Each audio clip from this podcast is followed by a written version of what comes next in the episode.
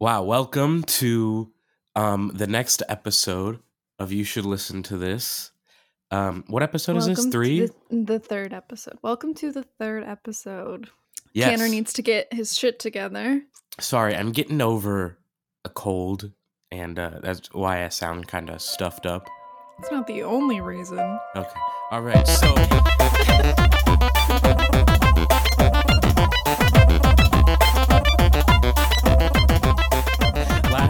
last time we talked about um, Depression Cherry by Beach House. It was quite the conversation. Go listen to that one if you haven't already. Um, and I last time at the end of that episode, I told you that um, you should listen to uh, The Mollusk by Ween. And You didn't introduce me or you.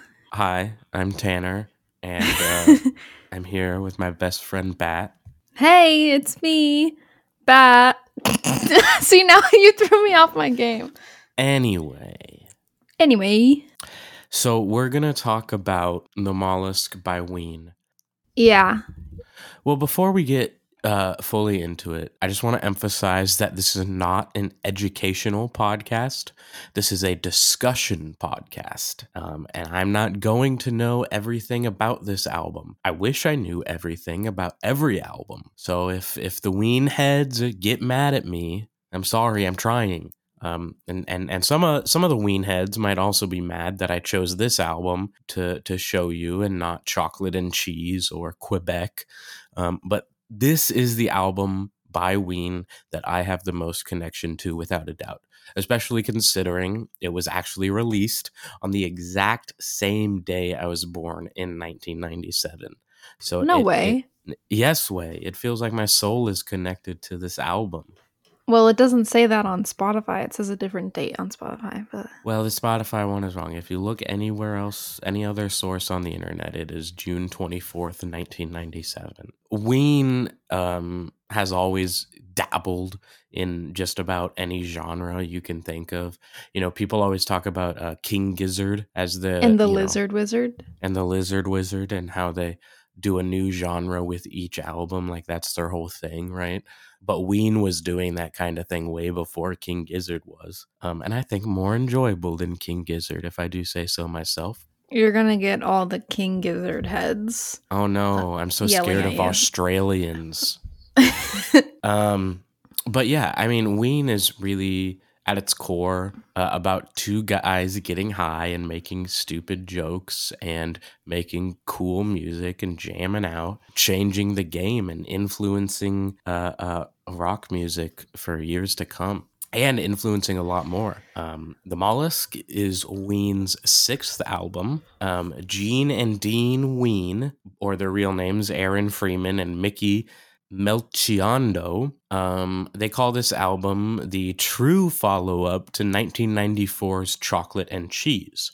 And uh, they still call it their favorite album they've ever made. This album takes us through a journey of dark, nautical themed psychedelic art rock.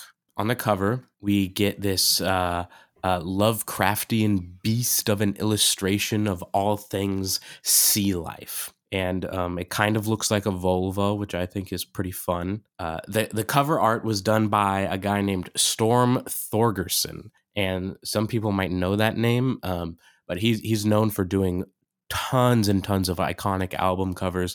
Probably most known for doing uh, Dark Side of the Moon for Pink Floyd, but he's done dozens of uh, lesser known album covers too, including The Mollusk. This album was so influential, in fact, that it influenced one of the greatest cartoons of all time, SpongeBob SquarePants. When Stephen Hillenburg, the creator of SpongeBob SquarePants, Stephen Hillenburg, he was a marine biologist, and uh, he called Dean Ween. He was a marine biologist actually at uh, Humboldt State University. Fun fact. But uh, he called Dean Ween and he said that he wanted to make a cartoon inspired by the mollusk you can actually hear the influence on this album straight away the influence that it had on Hillenburg and, and to create spongebob and throughout the entire album Well, yeah, it's a nautical themed album, well yes yeah i mean and it makes even more and it's sense goofy. It's got some goofiness to it. oh yeah it's it's it's very um whimsical. uh, whimsical and childlike in the same way that SpongeBob is. You know, he's an adult, but he's a child. You know,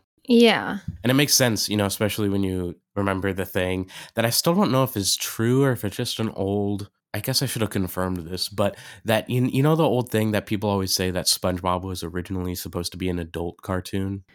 Oh yeah, because bikini bottom and and crabs lives sandy in bikini. Yeah. and- yeah. Anyway, I, that that would work well with you know Ween's '90s stoner humor, um, if that were the case before it pivoted to a a kids show. Ween would actually later create a song for SpongeBob. Do you remember the song "Loop De Loop" from SpongeBob?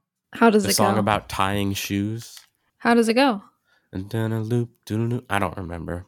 Anyway, Um, it's it's it's from it's from like a, a 2001 episode, right? So OG SpongeBob. Um, yeah, it's where SpongeBob is trying to tie his shoes, and there's a song called Loop De Loop, and he's like in a shoe, and he's riding the shoelaces like a roller coaster. You don't remember that?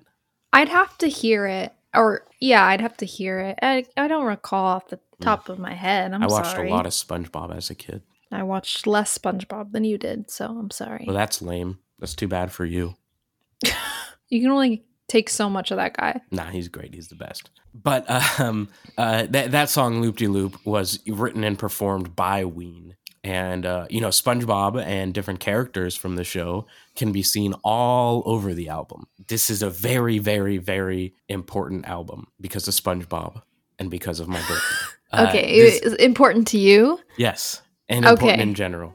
Um, well, yeah, I suppose. I mean, uh, SpongeBob is a cultural touchstone. It's it's it's one of the finest things that American art has ever created. Right? It's the only uh, thing that white people have ever done. Like, it's great. I don't think I could agree with you on that, but I understand the sentiment. Mm, okay. Anyway, Kurt Vile loves this album. So, um, this album was primarily written on a beach, which, uh, you know, initially indirectly influenced the album, but then they leaned into it to make that entire nautical concept album. This is a maritime masterpiece. Ooh. Just some don't don't get into it too much, but I just want to know your opening thoughts going into this album and uh, what you were expecting and and what you knew beforehand and uh, all that kind of stuff. Well, I don't want to give you my thoughts quite yet. I kind of want to I kind of want to preface going into the album with your predictions. Um, but I will say that going into the album, I was not expecting it to be a nautical themed experience. I think I just kind of like I glanced at the the album artwork and I was like, okay, cool. But I didn't I didn't think that I would be getting down deep into the depths of the deep blue sea. So I definitely my first impressions were like, what the heck? When I first when I first put the album on, I was like, what did Tanner get me into? Well, I've talked about this album before to you. I don't remember a single thing. I'm just gonna be straight up. That's well, that's too bad because I've definitely put multiple songs from this album on playlists for you, and you always say you listen to the playlist that I make. So, um, I guess uh, the truth is coming out. But let's move on into your predictions. My predictions. Yeah, what were my predictions? Um, you predicted that I my overall score for this album would be a five or six, I think is what you said. Yeah, so you said maybe a five or six for my overall score and predictions for my favorite and least favorite track. You think or you predicted that my least favorite track would be the Blarney Stone and my favorite might be the Mollusk or Buckingham Green. And so let's get into the album and we can find out. This album, it's going track by track doesn't make as much sense as it did on the previous albums that we've done, but we are still going to do it because I think this album still benefits from that. Um, A but hundred it's not it, it's it's not necessarily you know there there's we're gonna exercise analyzing this album you know as as much as i i can but uh, i i want to emphasize that this album i don't think was made for a ton of analysis. I think there are a lot of uh, deeper meanings in a lot of the songs that were put there from the start but we get into some of the goofier parts of this album and i don't think it's meant to be read into too much So I just want to emphasize that, but I still want to analyze some stuff. So, Yeah, that goes without saying completely. Let's get into it. the opener for the album is called I'm Dancing in the Show Tonight. Um, and it is an immediate tone setter for the album. And uh, if you've never heard Ween before, or if you didn't know that you had, like Bat, um, and this is the first song that you hear on the first album that you listen to by them, you might be a little turned off by it. A hundred percent. It's uh it's goofy, uh, but Ween has always been a goofy band, and it's better to learn that early. Yeah, they're laying it all out on the table and introducing you to the ride that you're about to go on. This first song is the first clear sign that this album inspired SpongeBob. I mean, it's the voices on this song sound exactly like SpongeBob and Patrick. Interesting. Like, did you not hear that? It's literally just SpongeBob and Patrick on that. I didn't song. think I didn't think about it like that. I think because this song like conjures so many images for me and it's it doesn't look anything like the SpongeBob universe. But that totally makes sense that you're saying it. It's just like, oh, that kind of taints my view of the song. But yeah, I I get yeah. it. Okay. Yeah. Yeah. Yeah. Um, and this this song doesn't have any nautical themes, sadly, but it does set the tone for the album. Uh, do you know the song "I Want a Hippopotamus for Christmas"? Oh, I know that I do, but I can't think of how it goes. I want a hippopotamus for Christmas, something like that. Uh-huh. Yeah. It's like it's like an old '50s song, right? right, right, right. The B side for that old song is a song called "Are My Ears On Straight." And uh, this song is a reworking of that classic 50 song, Are My Ears On Straight? So the original was like, Are My Ears On Straight? Da, ba, dun, dun. Right. Okay, So so, it's, a sample. Well, it's it's it's more of a interpolation or a reworking. Okay, bitch. So it's pretty cool. Initially, I wrote, well, these are my initial thoughts, but I I think that I I I said I I actually find this to be a really enjoyable track except the way the vocals change makes me uneasy in a way I don't love. And I said the first time I heard this I was disturbed cuz initially I was like this is disturbing. I don't like the way the vocals are like changing because if you don't know this song, it's not like two people singing, it's like one person singing and the the vocals pitch up and they pitch down like without breaking like it kind of like i don't know how to explain it but it's like you're on a roller coaster of vocals. So the first time i heard that i was like it was like like kind of eerie. I didn't really like know what to do with it. But now like my more current note says i am now not so easy or I'm now not so uneasy while listening to the vocals change. I really enjoy this track a lot and it gets stuck in my head often. I love the whimsy of the music and the lyrics. It's got a Disneyland ride sort of sound that is really fun every time I listen.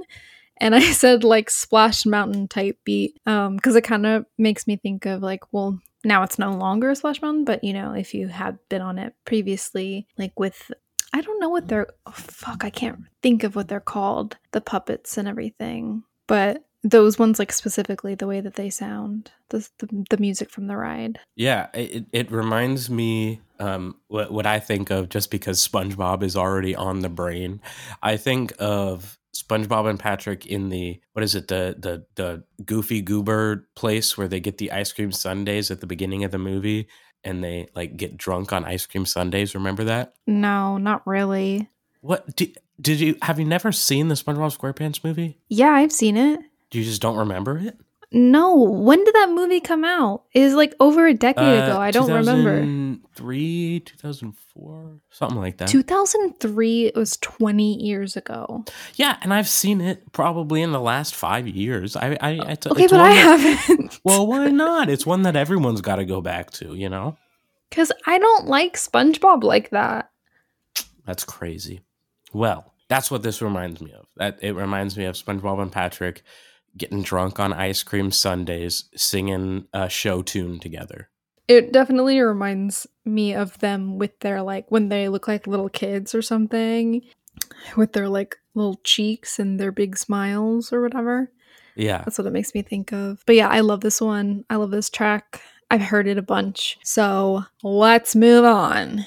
Okay. Let's really let's really get into the meat and potatoes of this. well, album. well, we got we got the title track now, the mollusk. yes, and um, it's already way less goofy and it's a song that really highlights a lot of the musical skill that we will hear throughout the album gene and dean ween both have agreed that at the point that this album came out that this was the greatest song they had ever made um, so good that they decided to make it the title track uh, before I get into kind of some of the meanings of the, because you can analyze the lyrics here, but I just want to hear your thoughts on this song first. oh no, I'm gonna sound dumb if I don't know what this song is about, huh? You trust me. You trust me. It's okay. So this song is like a conversation between I don't know, I don't want to say that it's like some wizard, but it's like it's the conversation between a kid and like some older guy and the kid finds literally, I mean if we were talking literally, the kid finds a mollusk in the sand and they're just kind of like chatting about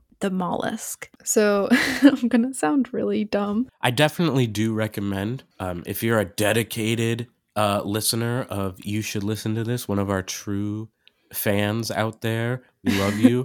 um, we do recommend that you listen to the album before the podcast episode. It is not necessary, but it's uh, it's fun. Yeah, I mean, if you're uh, uh, like a super super dedicated, I would I would say listen to the album, listen to the podcast, and listen to the album again, or whatever works best for your process.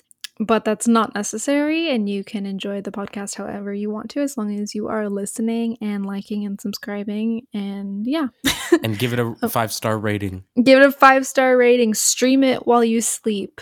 Okay, so this is the mollusk probably my favorite track. I really like this one um when i first heard it i was like oh this is giving me mgmt vibes which is so silly because obviously mgmt came after ween but i don't listen to music like i don't listen to psychedelic music before this time period so um i don't have anything to reference like um, connect this music to. So I'm like, oh, I wonder if uh, Ween inspired MGMT. Maybe I really like they this. did. Yeah, is that confirm? Is that canon? I, I I do know a long time ago I read a story about the his the the oral history of Electric Feel. You know the classic MGMT Ah. song. They talked about how I don't remember what song it was exactly, but they did say that uh, a certain Ween song was an inspiration for uh, a lot of that song. yeah, that totally makes sense. Um, of course, this is like a very like psychedelic track. It's like kind of calming in a way. Like it's it's pretty it's pretty chill, I would say, but I said that it makes you feel like you are beneath the ocean's surface and surrounded by blue ocean with light filtering through. The way that that synth is a little bit like um, trickling, or I want to I don't want to call it a rolling synth because I feel like every synth I might refer to as being rolling. I think it's more of like a trickling sound. So, um, you know, you can let me know what you think of that kind of metaphor like light filtering through you know when you're below the the surface of the water and Oh, yeah. the sunlight comes through and the waves are going so it's kind of like a sprinkling light underneath that's what this like what that's what the music and the synth kind of reminds me of Yeah, yeah, it's um yeah, I know it's exactly what you're talking about. Like like finding Nemo, like through the anemone, the light shining through. I think they have great tracks like uh the instrumental part it's, it's they're so vivid which I really like there's a lot to sink your teeth into The the guitar on this song is just so nice. I love it so much. You said you this this is uh, one of your favorite songs, so I was right. mm-hmm. Hell yeah, I'm the best. Um, okay, so I I wanted to. I knew this song was based on a story, but I didn't know the story, so I wanted to look into it. And uh, according to some Catholic tradition, I believe, uh, while walking along a beach, Saint Augustine uh, is said to have had a revelation regarding the incomprehensibility of the Holy Trinity after seeing a child digging a hole in the sand with a scallop, which is a type of mollusk. And uh, he was using the shell to fill the hole with water. And Augustine realized that uh, his attempts to understand the Trinity were as futile as the kid's attempt to fill uh, the whole ocean. Like he was trying to put the whole ocean into the hole. Or that's what he said it was like. It was the same amount of futility, right? Tell him to So- bring out the whole ocean. yeah. And so um, this song is about DJ Khaled. DJ Khaled. Sorry. no, it's fine. this, Um, is a, this is a serious podcast. it's not a serious podcast. Um, We are very serious. uh, uh, yeah, good song. I love this song. This is this is always one of my song. favorites to listen to. I really like that story. I think that's great. And now I understand what the Trinity is. I I thought that it was something about life um because of the because of the the lyrics. I was thinking like, oh, this you know, it, like someone older talking to someone younger, you know, and it's like the innocence and like naivete that the child has and the, the person's older and it's like, "Oh, what is that you have?" And it's not really like a condescending sort of thing. It's more just like an understanding between the two. It's what you can learn from, you know, the younger generations. Yeah. It's kind of like, to me, it's like him admiring his curiosity. Like, what are you up to? What are you doing down there? What What are you getting into today? I don't know. Yeah, no, I hear you. This song goes straight into uh, an interesting song, Polka Dot Tail. Now, many different imp- interpretations have been presented for a lot of songs on this album. And, you know, I don't want to say there's any correct interpretation, but for this song, you know, this uh, beautiful piece of psychedelic rock seems to highlight a narrator, in my opinion, a sailor that is falling to dementia in his final years, telling someone, Billy, maybe, because he says Billy, about these weird things he's seen and experienced. Is it is it is it just dementia filling his mind with false memories or in his sailing days did he really come across things so extraordinary and uh, you know he's he says uh, help me You know, That's that a makes really me- good impression. Thank you. That makes me think of uh, like this old sailor guy that's like lost in his own uh, mind and he doesn't know what's real and what's fake and um and he he can't figure it out and then we break into some more awesome psychedelic guitar. It's a great track. I did not think of it as being so grim when I but that kind of makes sense just because of the the vocals. The vocals are like uh, you know it has this like kind of drone to it yeah. you know what i mean? But i i i heard it more as like the words are like kind of goofy although the line have you ever tried to shrink like an ice cube in the sink? When i heard that one i was like 100% yes. That's the Yeah. that's the one that i was like yeah so true. Um but um i don't love this track. I said that the droning instrumental isn't really for me.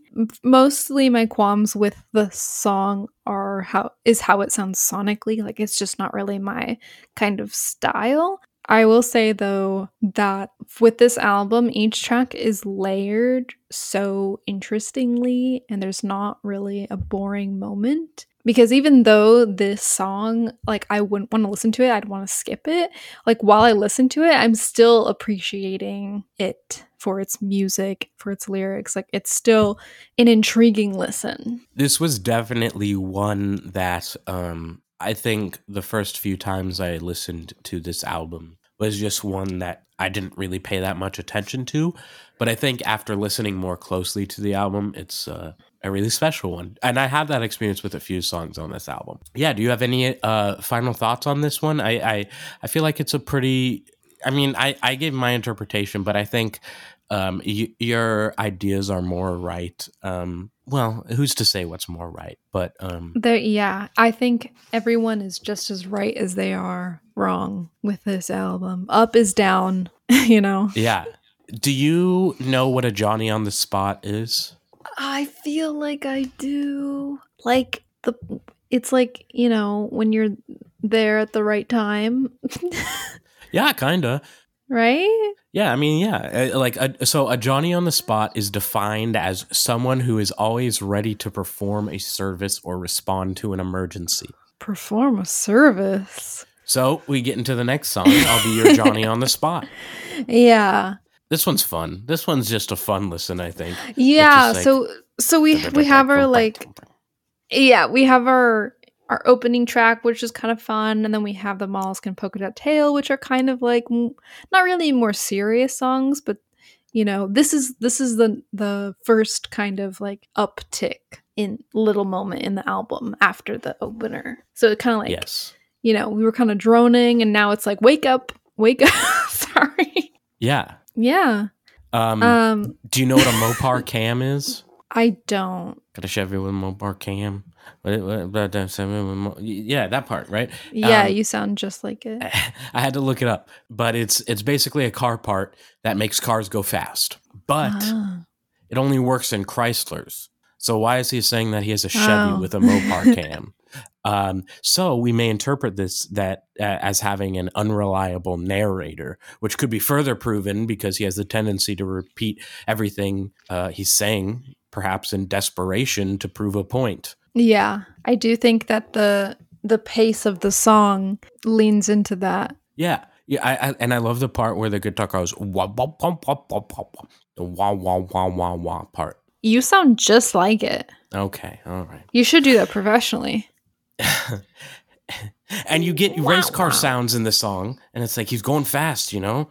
Yeah, I think this this one I said it's super groovy and cool. Makes me feel like I'm going through a wormhole or something. Um, I really like it. I immediately my initial thoughts were this is fun and cool instrumentally. I just don't like the saying that is the main part of the song, which is jo- "I'll be your Johnny on the spot." I don't like that. I don't like it. it makes me Why? uncomfortable. I don't know. That's how I am with um is that an idiom? I don't know. I just Yeah, I don't like. I don't like those type of like s- there's a lot of sayings and like little things like that that I don't like and that's Yeah, I knew like, it this just makes about me- you, and I always Yeah. thought it was interesting. Yeah, I don't know. I just don't like that. It's like like you're not Johnny on the spot. Uh, I don't uh You're so Just- funny. I'm sorry. I just I don't know what it is, but um I do like the song. It's just like if he wasn't saying Johnny on the spot, I would like it much more. Take idioms out of all literature, please. but I I'm do begging. I I do like this track. It does make me think of uh what's the cartoon named Johnny? Johnny Bravo. Johnny Bravo. Yeah, it, when I It hear the definitely song, does have that. yeah, it makes me think of him, which is another like thing that I don't like. I don't want to be thinking of him. Johnny Bravo's like the best though. He's a feminist. In my mind, he's singing this song. Yeah, I can. Yeah, yeah, I can picture Kind of, that. yeah. uh, he's singing the song with his mutilated lips. Well, uh, uh, before we go I, there, I, I, I figured that you would want to say something else, but I had to. I wanted it to be a good transition. okay, I just I just have one more point to make. Okay, I figured. because I'll be your I'll be your Johnny on the spot doesn't have direct nautical themes, uh, but it, it it does have that kind of working man core, you know, blue collar core that uh, a, a lot of this album features. You know, so I It think does, and it does have the psyched the psychedelic um, sound. Well, it. yes, yeah, obviously. But yeah, now now we can get into Mutilated lips. And why don't you why don't you open us up uh, on this one? And I want to know what you thought at first. Okay, well, Mutilated Lips is, I think, a pretty rich, dense track. It's got some drone ish vocals, a lot of distortion. It's really layered, but more of more more metered, more like s- slower. So we had that like uptick in energy, and now we're kind of sailing the ocean. Uh, the waves are like a little bit, you know, calm. um, when I first heard this, I said, "There's those weird, distorted pitch vocals again." Mad face emoji. Uh, and I said, I think I prefer the verses to the chorus, but the chorus does intrigue me sonically. lyrically, I love the chorus. Um, there's something about this. Yeah. Oh, okay. I want to know Um, why. I'm curious. So I, so I was saying that like um I prefer sonically I preferred the verses, but lyrically I I did love the chorus. I said there's something about this music that has to grow on you like a barnacle. At first it's vaguely off-putting and silly, which is of course its charm, but then you listen more and you begin to like it and appreciate it unironically. Um so that that's What a great like way to describe it. A barnacle. That's good. yeah yeah keeping with the the nautical theme um, Yeah. but this is one of the bright spots on the album i think um, because whenever it comes on i'm like yeah mutilated lips Um, yes, yeah the the effects are pretty cool and the vocals and guitar give that in the ocean type feeling and i even think that the like the distortion of the vocals does sound like like you're underwater i guess like yeah. I don't know how to describe it, but if you if you're listening along to the podcast and you're not listening to any of the albums, I really I really hope that you check out this album and and listen to this one because it's just you have to hear it. it's to hard to describe. It's hard to describe. I'm trying to though. I'm trying to give you I think you're doing a great job. Oh, thank you. But yeah, I love the I love the lyrics and the um the phrasing, the phrasing of the chorus. Yeah. how it's like mutilated lips give a Give 'em a kiss na- on the wrist. Yeah, the way that it's like na- phrased. The way it's metered. Um, yeah, the the phrasing of it I really like. Yeah, this is my favorite song on the album, probably. Um, although it goes back and forth all the time about what is and what isn't, but I think this one is always up there for me. Um, I love it so much. the The chorus gets stuck in my head all the time, and I'm just like mutilated lips, give a kiss on her wrist. Oh my god, it's so it's so good. I love it so much, and you know those silly voices again. It sounds like a SpongeBob character. It sounds like a character on SpongeBob. Um, oh my god, I clearly in- in- cannot escape the SpongeBob. but but this album is SpongeBob. That's why this album. One of the reasons this album is important. Ween is SpongeBob. SpongeBob is Ween. This album. I, disagree. I think you're wrong. That's your opinion. Stephen Hillenburg said that this song was um, a big inspiration for the show as well, and you can hear it on the on the on the song. Um, I do think very SpongeBob thoughts. Like when when I read and I hear mutilated lips, I think of like these really like crusty barnacle lips inside Yeah. of the like SpongeBob world. Like the way that they if you've seen SpongeBob and you know the way that they um will show like an an overly detailed image that's like a really gross and disturbing like when they'll show like SpongeBob and they have all these like I don't know pores and Yeah. wrinkles on him and it's just like uh where it doesn't look like a cartoon. That's kind of what I think of when I hear like mutilated lips. I'm kind of looks like the that. album cover. No, but Well, I was gonna say this this song is uh I mean, I think of the album cover when I hear this song immediately. Like cuz you know, the album cover looks like some mutilated lips, some creature that is it is, you know, an ugly thing. you know, I thought the album artwork was just a picture of, you know, the Ween guys. What? But now that I'm looking at it, you're right. It's something else. What are you talking about? That's not that's not Ween and Bean. What are their names? Gene and Dean Ween. That's not Gene and Dean Ween on the cover? what what joke are you trying to make? Are you trying to say that they look like that? No, it was just a joke. Let's move on. No. I You've embarrassed me for the last time. no, I, I didn't mean to embarrass you. It's fine, you're dead to me. Okay. Well, this song was Get uh, off my ass!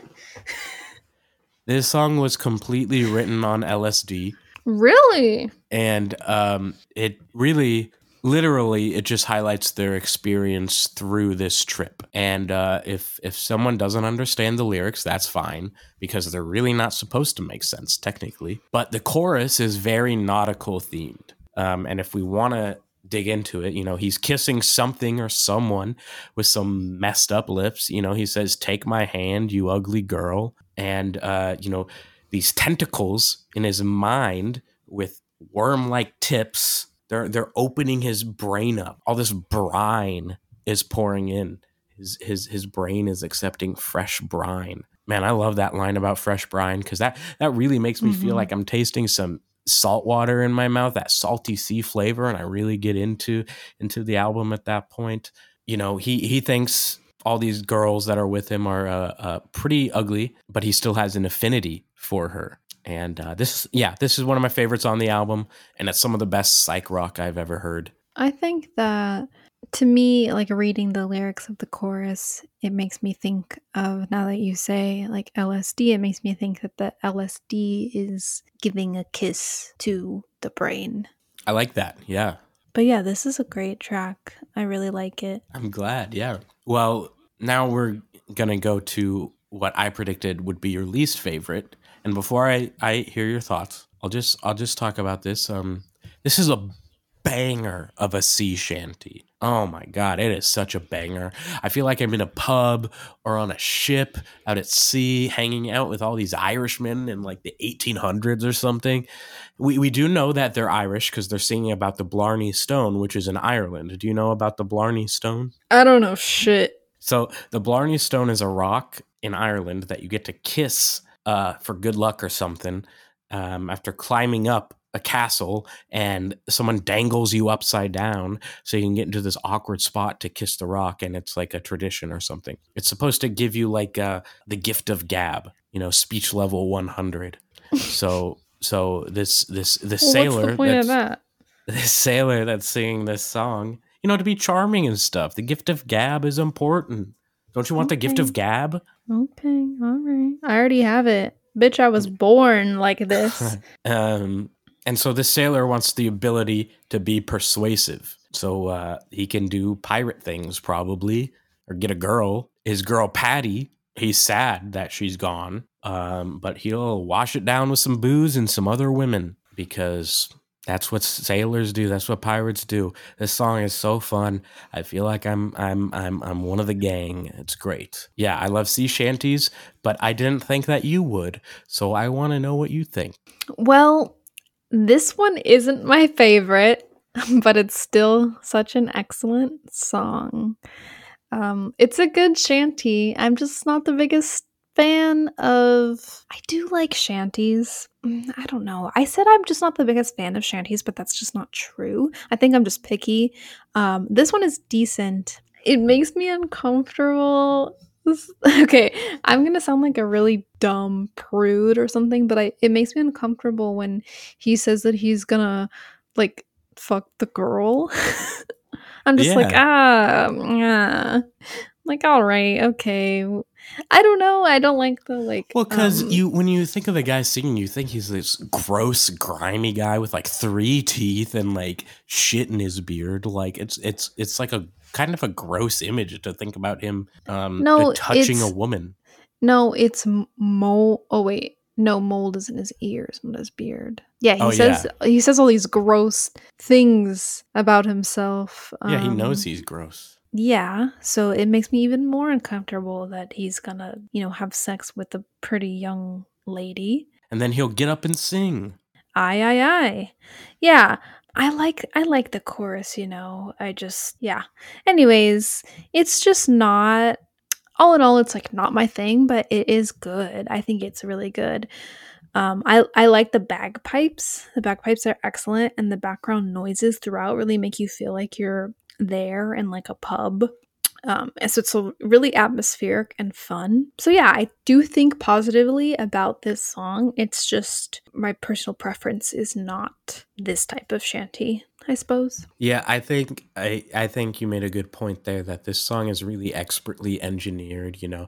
It really creates a vibe and a scene for you. It puts in these sounds of of a lively pub or something or like a, a mess hall on a ship or or or whatever. It's noisy. You can hear people having fun singing along, glasses clinking, you know. It it feels alive, it feels real. It feels lived in. Which I think is a really uh, cool thing as opposed to it just being a straightforward sea shanty. I think it's really trying to create the feeling more than anything. Yeah, it definitely makes the song, I think.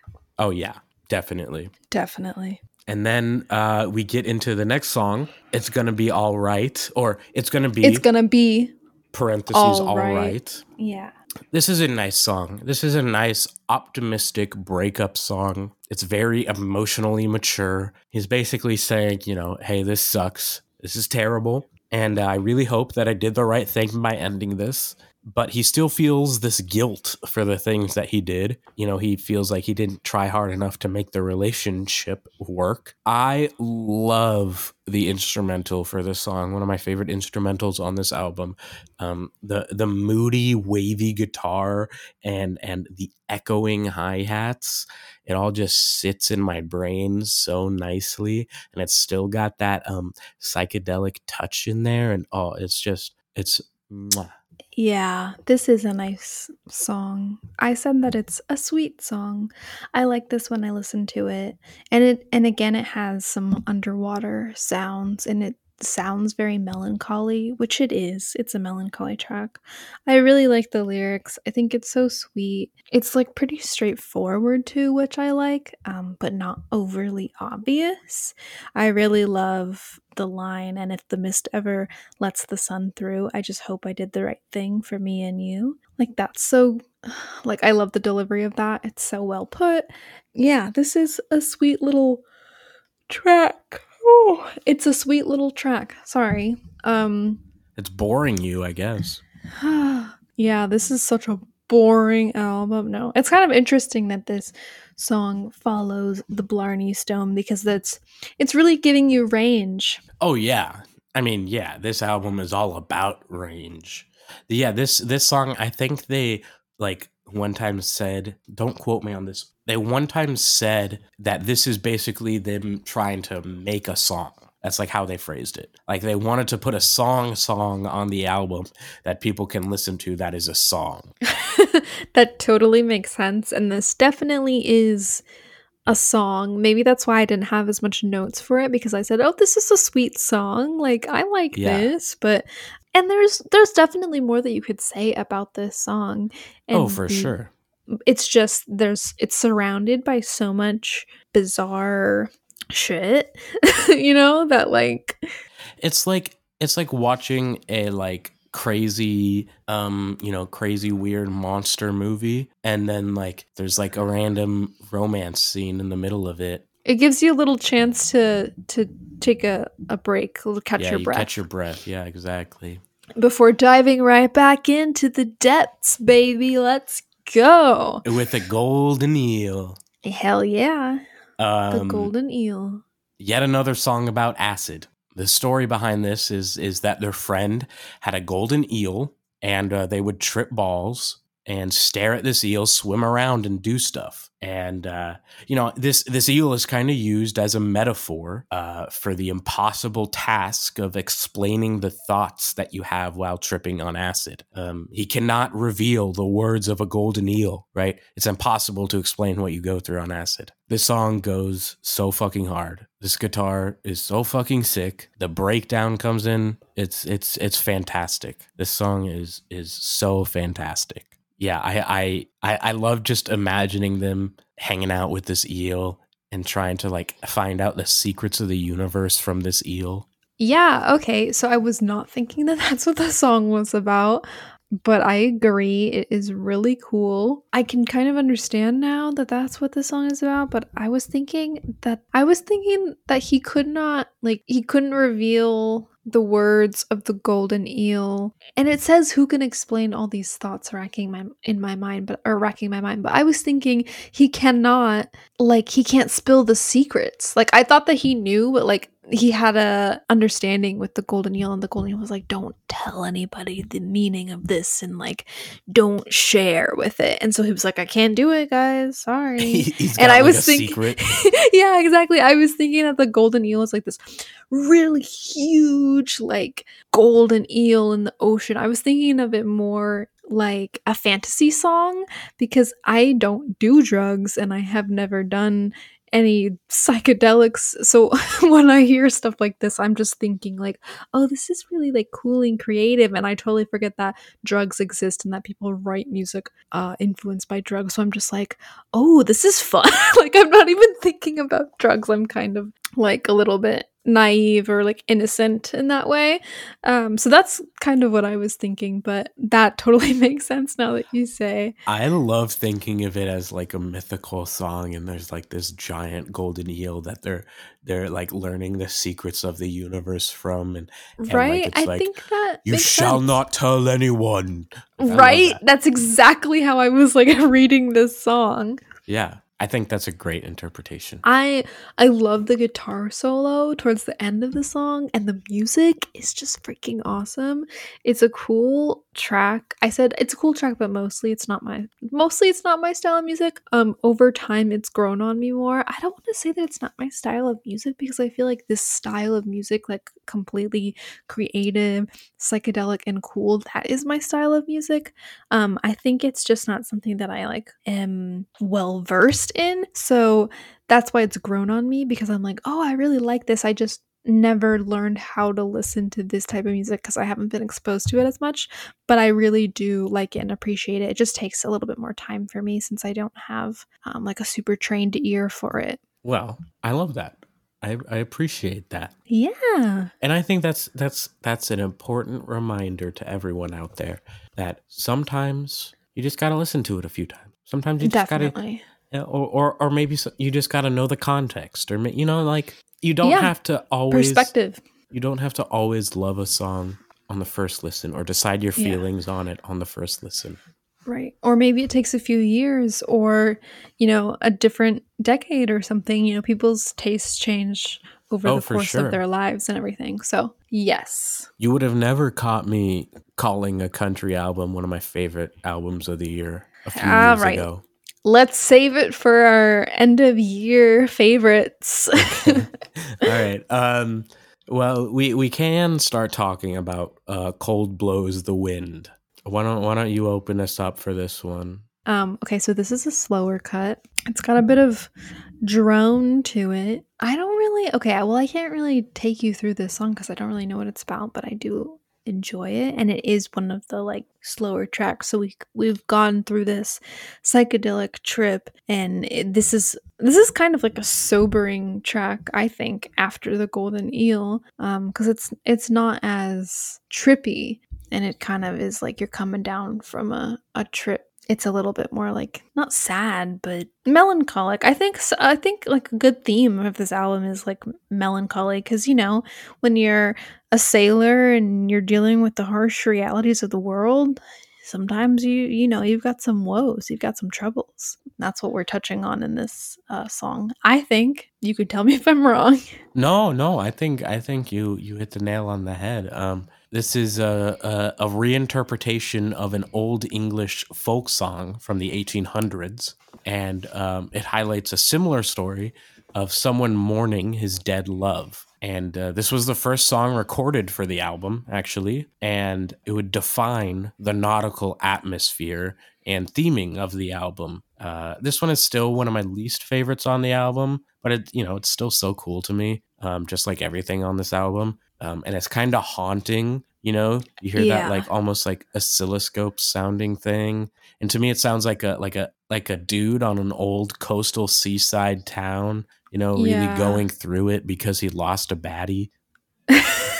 I definitely think of like a very, very cloudy, really dull town with some brick road that you're kind of Yeah. shuffling along. Yeah, like like a foggy, cold coastal town, you know. Yeah, exactly. this the song itself it's dark it's dank it's dreary um i like it it's just not one of my faves and but it's still sick you know it's nautical it's scary it's folky it's evil a little bit menacing um and these are all themes throughout the album and i think you know they all show up on this song and um yeah you know it works on the album Yeah, I I agree. It's not it's not like my favorite one, but I do like it. I really like the, you know, one kiss, one kiss of your lily white lips. If that was to kiss my lily white lips, thy days would not be long. Like I really anytime that that part comes on, I'm like, oh yeah, this is the song with that part. I like that part. I just, I don't know, it catches me. Yeah, that's how I identify this song. My my my favorite lyrics from this song are, um, and some of my favorite lyrics from the whole album actually is uh, go dig me a grave both long wide and deep as quickly as you may i'll lie down in it and take one sleep for 12 month and one day Yeah, it's true. just oh it's so good. Uh, it's so cool. You know it's fu- it's funny that we have this this dark dreary song and it goes straight into pink eye parentheses on my leg. Wait, what? Is this is Cold Blows the Wind sung from the perspective of a woman? Um, so the original, um, the original folk song is from the perspective of a woman. Oh, okay. Because I was thinking, oh, is he gay? Um, because it said that his true love was slain, but then, you know, it says, "I'll do as much for my true love as any young girl may." So I'm like, oh, wait, is this sung from the perspective of a woman? And her and her love is a man, and he's dead. That's that's totally new to me because I'm not hearing it that way when I listen to it. But those are the words. Yeah, you got it. Well, you didn't say that. I had to figure it out on my own. Well, I didn't. it's it's okay. Um it's okay. We can we can move on to the pink eye that's on your leg, you said? Mhm. All right. Well, when I saw this track title, I was like, "Oh god. Okay, what is this song going to be about?" And I was very thankful that there were no lyrics. I love this track, of course, but knowing Ween when I saw the title pink eye on my leg i just thought um and i and i also um the song that follows it i already knew what that was. So i was just thinking oh god pink eye on my leg this is going to be some nightmare of a song in terms of its lyricism. But then i was like cool this is like an instrumental track. I i like this. And this this song is like to me it's kind of a one of a kind song it doesn't really i want to say that it doesn't fit with the rest of the album in its theme but it but i do think that it fits on the album it's like got this little zippy instrumental i don't know what you would call it but it's like zippy and Weenie, weenie, Yeah. weenie. Wee wee. Yeah. um really cool and kind of futuristic if you're in like the 80s or something. and it's got a dog barking, which I absolutely adore. And then like towards the end there's a guy groaning and it's it's kind of a real cartoonish song and I absolutely adore it. It's so fun. Wow. I wasn't expecting you to like this one so much. I mean, Really? this is just an instrumental interlude, you know? It's just like, okay, like well it's, it's like this is on, this is a very rich interlude. Well, yeah, it's it, it's I don't like, even think um, of it as an interlude because it's like so cool. It's like uh, on 1000 Gex. What's that one song? Right. It's like an interlude, and it's like They have a supposed bunch. to sound like them flipping through the sounds on GarageBand. Oh yeah, they have a couple of those. No, this is like this kind of reminds me of the intro track because I didn't write this in my notes, so bear with me. I'm going to try to describe it the best that I can. This song makes me think of a dark ride, like not necessarily in Disneyland, but like you're where everything's like really cartoonish and like there are, you know, the dog is barking and um I haven't been on the Secret Life of Pets ride, but kind of I feel like it would be something like that. And when the when the guy is like making his like moaning sounds or groaning sounds, it makes me think of like you you hear that like all around you over while you're in the ride and you can't see him but you just like hear him and you're like oh no he's he's waking up or something like do, you- do you know what i'm saying? Like i just feel like i'm in a ride when i'm no, I, when I i'm listening you. to it. I love that you got that out of this. really? Like what do you what do you think when you hear it? Because i would love to be like on our dark ride with this playing and like and see some cool visual effects and stuff because that's totally what this makes me think of Well, so we don't have to spend too much time on this short little instrumental track. I just want to say that that's that's all I thought of it as was just a goofy little instrumental track. Um, I'm really glad you appreciate it so much. Um, if you want to think about it too much, I think that it's uh, like the sounds of a ship out at sea. You know, you can kind of hear the creaking, and there's like a dog on the ship, and and uh, the sound of the guy groaning. You know, he's it's a guy that's seasick, and he's seasick on this ship, and it's just I don't know, it's just a, a little interlude. Okay. That makes sense. Yeah, I definitely I hear it as like the guy is groaning and he's like the dog is barking like, "Hey, it's time to get up and feed me and go to work." And he's like, you know. Yeah, I like that too. That's good. yeah, that's that's just kind of like my little idea when I hear it or something. That's what it makes me think of. But yeah, we can move on uh cuz you're kind of waving your dick in the wind Yeah, and it's distracting. yeah. Sorry, sorry. Um, I okay. Th- th- well, this is always one of my favorite songs ever of all time. I think this song is really? oh, it's just so good. I think it's it's hilarious. The music Yeah. is good. The it sounds like the Primus. What was that? it sounds like the Primus bass, you know? Like it sounds like a Les Claypool type of thing. I It's don't know so any sick. of those words. You don't know Pri- you know Primus. I don't Come on down to South Park, gonna have ourselves a time, you know?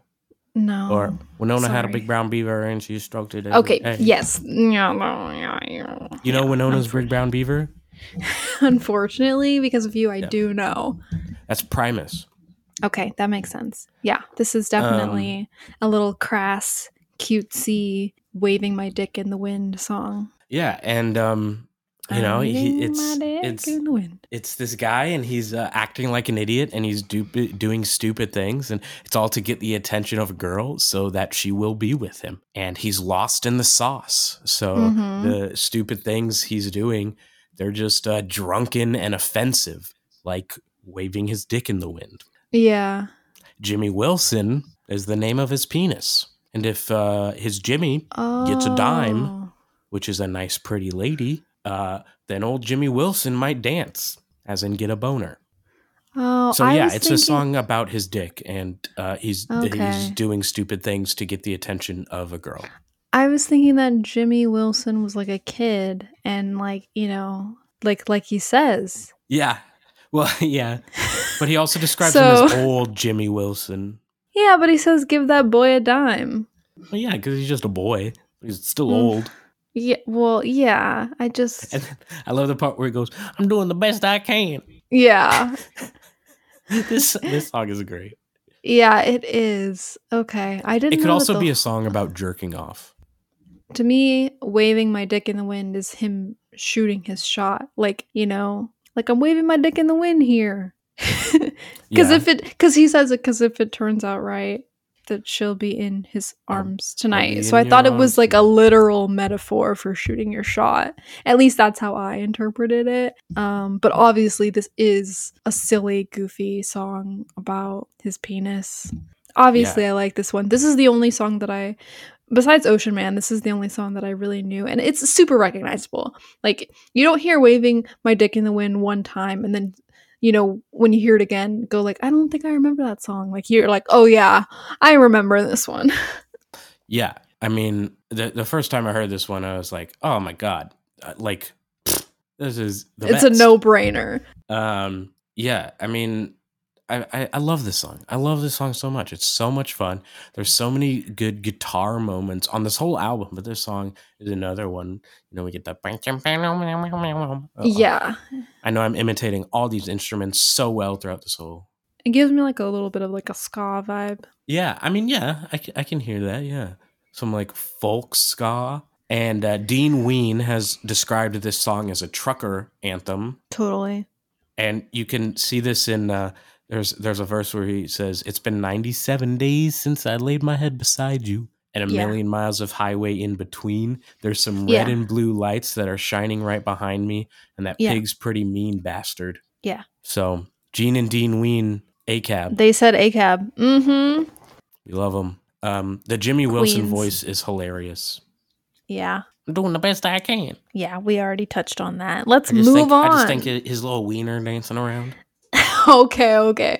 We're moving on to Buckingham Green. Yeah. Okay. So this was the other one that I thought would be one of your favorites on the album, mostly because this is one of my favorites on the album. Well, I love all the songs on the album, but um, yeah, I predicted that this would be one of your favorites, maybe. So I want to hear your thoughts on it. Well, I hate to say that you were wrong. Boo! Um, and I can't because this is my favorite track.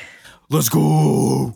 I got it I- right. I'm so sorry. I yeah, you I was like, "Oh, okay, cool." So you just you just knew. Um I love when this song comes on. I when the song comes you on, so well. you do. Um when it opens, the opener is sick. I know it just kind of goes right into it, but it's just like a child without a night, and you're like, "Fucking, let's do this!" This track is so cool. I love it. It's fucking awesome. Yeah. Um, it's so sick. It feels so British. well, they're not even British. well, they okay, but they have like these No, I know. and the way they're European saying okay. it. All right. Okay. Thanks. Um, but uh, this song could be about two things. Okay. So the most likely option is that it's about an outdoor shopping mall called Buckingham Green that w- w- was close to uh, G- Gene and Dean's hometown um, that they used to hang out at all the time. Or it could be a type of potent LSD, but it also could be both. This song is very prog rock. It's very King Crimson. Like you can hear the King Crimson influence throughout this Oh. whole song, um, which is why it's probably one of my favorites. This is probably why, because I love prog rock. They have described this song as as the song that ties the whole album together. They they they they said in an interview, they said uh, we had these different versions of it, and it was a whole different song. We sacrificed the entire song just for the solo, which I think is the most composed solo section that we've ever done. In every other version, it was just those lyrics. A child without an eye made her mother cry. It was just repetition. Then we did the solo section, tore the whole song down, and rebuilt it. There's a reason for everything, and that was the time for that song to be born again, which you know I think is is is really cool that the song evolved in that way. Because I agree that solo section of this song is just so sick. I'm so glad that the solo is there because, uh, yeah, it's awesome. yeah, it is really great. If you don't listen to this album, just like just check out this song and it's a really cool like breakdown. I I love the Spanish guitar mixed with the distorted electric guitar, which turns into this like little explosion and then it brings us back to the epic song. And it's it's so cool. I love it. I think it's awesome. I'm I'm so glad that you love this song. I'm so glad that I was right. I was like, because I was thinking, I was like, when you asked me what your favorites might be, first one that popped into my head was Buckingham Green. Like, You nailed it. I know you. That sucks. You should be less obvious about who you are. Sorry. That's okay. I forgive you. I only know how to be who I am, and who I am is an ocean man. Oh my god. Ocean man, take me by me the by hand, lead me lead to the land land that you that you understand. understand. See, everyone, everyone, if you know a Ween song and you were born between I was born. 1992 and 2005, then you probably know this song because of the memes or of the SpongeBob SquarePants movie. And I know you don't want me to talk about SpongeBob anymore, but I think this song is important to talk about SpongeBob because that's how this song got so popular was because of This is the most SpongeBob song on the album. It's okay to talk about it with this track because this track is super SpongeBob core. And yeah, my note was Ocean Man. Yeah, of course I've heard this. I just couldn't think of it for some reason in the recording of the last episode, and everyone is laughing at me, but that's okay. Everyone's laughing and pointing. Yeah, they're like, hee hee hee. Oh my god, it's so embarrassing. so, so tell me, tell me. I want to hear your your genuine thoughts on this song, though. Uh yeah, so it's a good time song, I think. It's a song to make you smile and have a good time. It's super beachy sounding. This album is just super good at sounding oceanic and this is one of those songs that really succeeds. It's one of the only true upbeat songs um cuz there are like some other like upbeat moments, but this is like true like just soaking up the thirst of the land. We're just like having a grand old time out at the beach. That's what it sounds like, and that's kind of what it is. It kind of puts you in a good mood, and um, it's super memorable and I feel like this song is an obvious fan favorite. And again, like if you only know one song by Ween, it's probably this one. I do like it's like ugh, see this is my thing. It's like it's not my most favorite song and I like it, but it's just like kind of eh. But if when it's on, I'm like, yeah, woo. Like it just puts you in a good time mood. Yeah. I I I you know even for me, it's hard to separate this song from SpongeBob and from the goofiness of SpongeBob. I mean, this song is a banger, though, like unequivocally. And you don't have to separate it from SpongeBob. You no, can enjoy I. I mean, that that the credits for the SpongeBob SquarePants movie was my first exposure to Ween. I gotta be thankful for that. You know. they exposed you to their ween in the theater. Yeah. I'm so sorry. That's okay. I still didn't know about this album until um, many, many, many years later. Obviously, uh, I had the DVD of the SpongeBob SquarePants movie, and I would watch it all the time at my grandma's house. Of course, when the credits came up, you know there was this wave. That, that, that I remember. The there was uh, it was in the SpongeBob font, and there was waves in the background of the credits, and it was Ocean Man playing, and I used to jam out to it and be like, mm, mm, yeah, mm. I loved it. I it was I loved it even as a kid. I knew I knew what good music was even even back then. So did I. I was listening to my Kidz Bop records, just having a grand old time. That movie also had songs from The Flaming Lips and Wilco. Like they had some good music on that soundtrack. I'm so glad this is not a SpongeBob podcast. We should start a SpongeBob podcast. All right.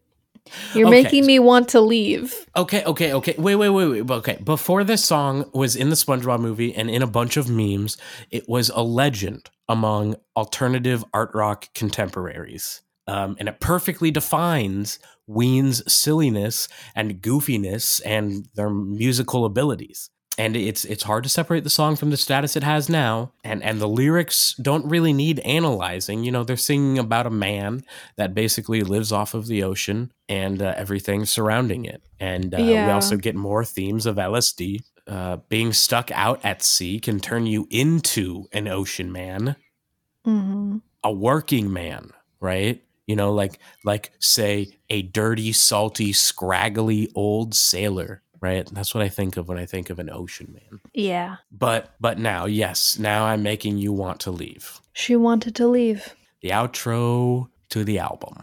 Yeah. Not my most favorite outro ever. Okay.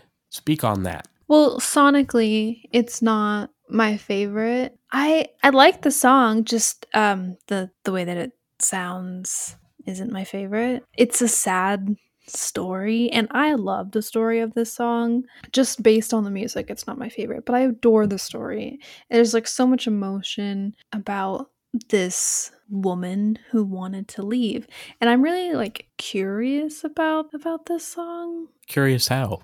Well, I don't know. So like it's pretty straightforward in its story, but I don't know. It just it said that so it said that um he says I've cared or since you were a child I've loved you so long since you were a child I've cared for your every need. So I'm like is is this his love? Is this his child? Is this his is this someone he's like taken?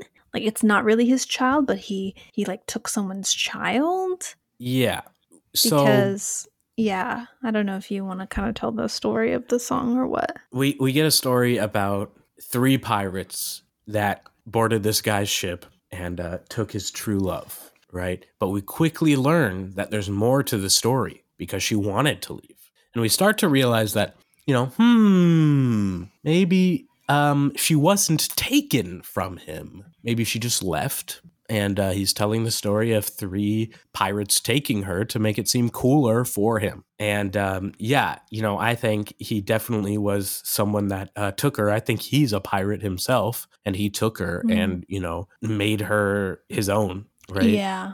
maybe she did fall in love with him stockholm syndrome kind of stuff um, but she never properly loved him she always wanted to leave you know and uh, he was so mad that he blew up the ship that she was on and um, but you know No, uh, he didn't. yeah he says he says go gather the guns we'll blast them at sea she begged for me not to shoot for my true love is here with me i've never loved thee and now i must leave Yeah, that it doesn't say that he that he shot. Go gather the, ship. guns, we'll blast them at sea. She begged for me not to shoot. She was on the other ship going, Don't shoot, don't shoot. And then they shot at the ship. It doesn't say that. Well, that's how I hear it. What do That's you hear? That's fine. It? It you know he's saying go gather the guns, we'll blast them at sea, and then she says, "Please don't shoot. My true love is here with me, and I've never loved thee, and now I must leave." And he's like, "Oh," and he's like, he's like frozen, and he but he doesn't do it, Well, I think and now he's I, drinking. I think we get confirmation that he did do it because he says, For I'm not the man I used to be. Now I'm one of them. I think he regrets doing what he did. I think he's saying, I'm no better than them. I d- caused this violence. I did this bad thing. I think that's confirmation that he did do it. Perhaps, maybe. I'm just saying it's not. It's not written. It's not. You know. It's it's reading between the lines. There's space there to read between the lines. Yeah, I yeah, I mean, I agree with you. This hasn't always been one of my most uh, favorites on the album, but uh, listening to it more deeply, especially for this podcast, I grew a greater appreciation for this song, and I find this one getting stuck in my head a lot more.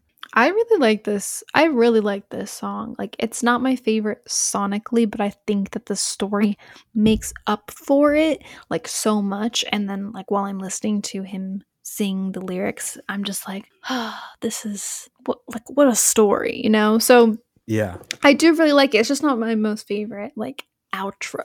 Um, but it's Yeah. it's still great. And it, it kind of ends with this like gong sound that I was wondering about. um, do you do you know anything about that?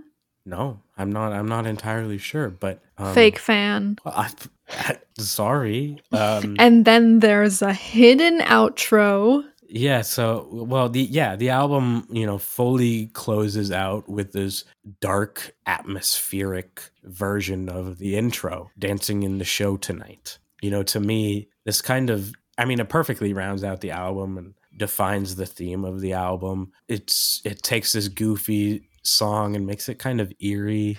It feels like sinking slowly to the bottom of the ocean as it gets darker and darker around you. Oh, that's a great description. what started out as a cheery album is is now an eerie pit of sorrow. And then uh, we hear the wind start to blow and there's no more music. You've sunk too far under the water. You're gone forever. Mm, yeah, I really love I love the reprise of I'm dancing in the show tonight. I love the way that it's played in like downtrodden defeated manner. And I said it does sound like you're on a ship. You're on a ship with the and it's like creaking and the whistle of the wind surrounds you. I had like a little bit of a it's not really like a theory, but because this is such a cohesive album, I was thinking that it was kind of like a play and I'm dancing in the show tonight is like like the start of it, but not the start of the play, but like the, the beginning uh, before the play. The kid is like, you know, obviously he's dancing in the show tonight. Am I gonna do a good job? the prologue Yeah, it's a prologue, and then um, at the very end, since you know the epilogue, the little outro of the reprise of Dancing in the Show tonight. Um, and since it sounds so sad, like in my mind, I'm like, oh, so it's like kind of coming back in, and like maybe he feels like he didn't do a good job in his performance, and like the whole like album kind of is like a play or something. yeah i can almost very see like the stage curtains closing slowly Yeah, and the lights in the theater going out Yeah. So it's not really like a theory, but I was like, what if that's what this is? And it was just kind of like, just kind of how I was thinking about this album while I was listening to it. all in all, this is a fun, light-hearted album, and um, it doesn't take itself too seriously. And there's moments where it highlights experiences that can, you know, only be enjoyed to uh, its fullest potential if you take some drugs or maybe perhaps sail out to sea. Um, hmm and uh, as fun and as silly as this album is, I think the excellent songwriting, song structure, engineering, all of it, and theming. Uh, it's yeah, like you said, it's such a cohesive album, and it's all on on full display with some truly heartfelt moments. It makes this a maritime masterpiece. I said it before, I'll say it again a maritime masterpiece. I agree. I've been obsessed with it for a while, and I am so glad that you finally listened to it. Me too. Thank you so much for introducing it to me. You thought that I would rate it a five or a six. What do you think after hearing my thoughts? What do you think my After hearing your thoughts, I think you're gonna uh, give it a higher rating than a five or a six. You know, um, I don't know. I mean, yeah, you seemed to really like it. I think I think you might might give it an eight if I'm being too optimistic. It's an eight for me. Okay, okay, I was I was right. There we go. You definitely were right on the money. Yeah, I really enjoyed this one. It was super fun, super easy to listen to, too, Yeah. uh, which I really liked. So, I'm so glad that that makes me so happy that you like this album. I mean, obviously this album is a 10 for me, but yeah, it, it it makes me really happy that you liked this album. That's I mean, it's not the reaction I was expecting when I initially told you that you should listen to this album, but um you Yeah. uh you took it in stride. Yeah, I had so much fun with this album. Yeah, I really enjoyed it. I mean, you've heard my thoughts. Thank you so much for taking me through it and introducing it to me and Thank forcing you. me to listen to it against my will for everybody's enjoyment and entertainment. So, Yes. I guess that does it this time for the podcast, but uh before for we go, episode. for this episode, not for this podcast. The podcast is over. Um, we're gonna have a next episode, and and what's gonna happen that next episode? Are you ready for your album? Of course. All right. Your assignment is Divorce Lawyers I Shaved My Head. Okay. So I knew, I knew that this album was gonna come up this season. Oh no! I I was like, I was like, if she's gonna pick any album, it's gonna be this one, and and I was right. So yes. Okay. Okay. Cool. I'm excited. I'm excited to get into it. We'll be back next time, and I and I hope that everyone that's listening will be back with us. yes. Thank you so much for listening to the podcast. You better tune in next time to hear Tanner's thoughts on divorce lawyers. I shaved my head. Peace out, bitches. Oh, that's kind of. like, why did you call them bitches? I just, I was just being my fun self. Sorry if it's too much for you.